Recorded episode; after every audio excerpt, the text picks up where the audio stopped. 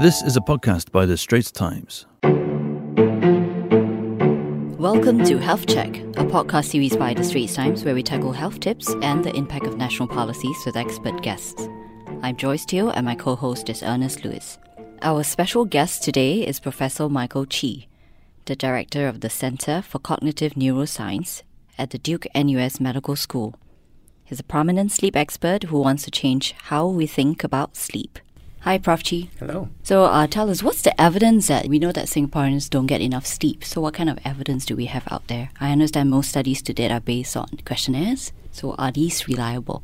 Well, the questionnaires are indicative, but I'm happy to say that we now have objective evidence uh, obtained from smartwatches. We Mm-hmm. worked with Fitbit to mine 500,000 nights of data from over 23,000 randomly selected individuals from five countries. Two of them were Australia and New Zealand, who sleep better, and the three East Asian countries, Singapore, Hong Kong, and South Korea, were the countries which are known to be laggards in sleep. And what we found was that across the lifespan, the persons in East Asia would have anywhere between 24 and 64 minutes less sleep than their counterparts in Australia and New Zealand. Okay, that's very scientific, detailed background because obviously because of the devices, the smart devices, right? So it gives you a better and more accurate uh, idea as well. Yes, indeed. And um, what was interesting is that the biggest, you were talking about smart devices and who are the biggest users of smart devices, and they tend to be young people. And in the 15 to 20 year age group in particular, the gulf was the biggest. It was average an hour difference between East Asians and the Kiwis and Aussies. So, we don't get enough sleep, then we sleep less than them. Is there any way of getting around this problem? Well, I just wanted to say also one of the things that we found was that this shortage of sleep, which is over 85% of our young people, mm-hmm. are not getting the recommended amount of sleep, which for teenagers minimally is seven hours, over 85%. The main cause for this is late bedtimes.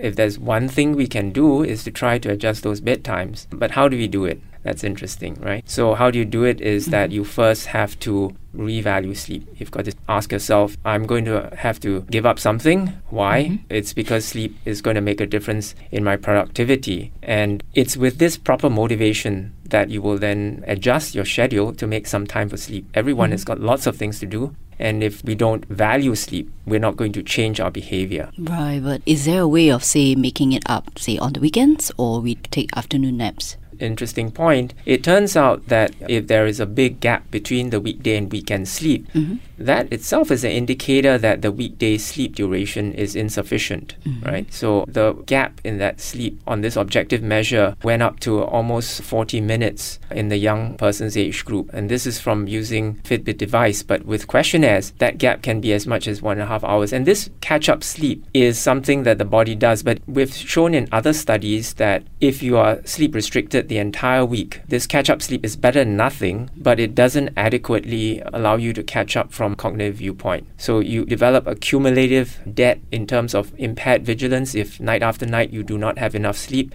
mm-hmm. and even the catch up sleep in the week- weekend doesn't completely restore you. Right, but what about taking naps and then plus the weekend sleep? Naps are a good alleviation in the sense that they a strategically placed one hour, one and a half hour nap in the afternoon will significantly improve your vigilance performance, make you more alert, enable you to encode information more effectively. However, the nap, it's like a makeup. It doesn't completely replace adequate nocturnal sleep. So the best is to have a good stretch consistently every day rather than try to make up for it in a way on the weekends or through random naps. Yes, in actual fact, these planned naps, most students aren't able to take them mm. in real life. So, what happens is they fall asleep in class or their activities, and that's how the body is, catches up. Right. More like a reaction, not catching up, right? That's exactly it. It's reactive, and, and what we are seeking to do here or trying to advocate for is being proactive about sleep because it really makes a difference to your productivity and well being. All right. Uh, Now, if you like what you're hearing so far, do subscribe to our series Health Check on Apple's iTunes or Google Podcasts or even on Spotify and like us and give us a rating. Now, back to our conversation with Professor Michael Chee.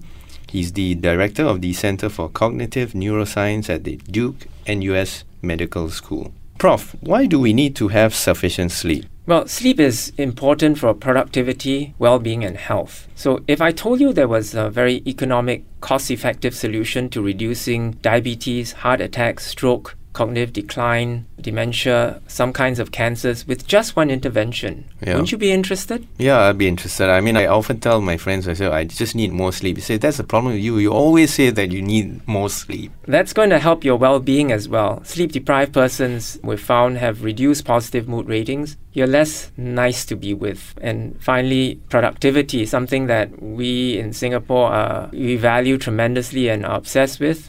um, with continued engagement on a task, there's something known as a time on task performance, and it's clearly shown through experiments that if you are doing something continuously for, say, a period of an hour, your Yeah. performance declines towards the end of that hour, or even after 15 minutes if it's intense enough. And taking a short break will recharge your performance. We strongly believe that sleep does the same and for more processes as well. So it's very important to get adequate sleep. Right. So, Prof, you were saying that it leads to insomnia as well, right? And that's something that's hard to treat. I think the, the link is indirect. What I uh, suggest is that if you do not set up good sleep habits and you, if you're continually stressed at work and you carry your, your anxieties and your concerns home before bedtime, initially you're just going to be able to sleep because from sheer fatigue. But as you get on and you get a little older, these niggles will keep you up, will hinder uh, sleep, and insomnia is a dreadful situation when you're staying awake, staring at the ceiling, unable to sleep, and you feel tired the next day.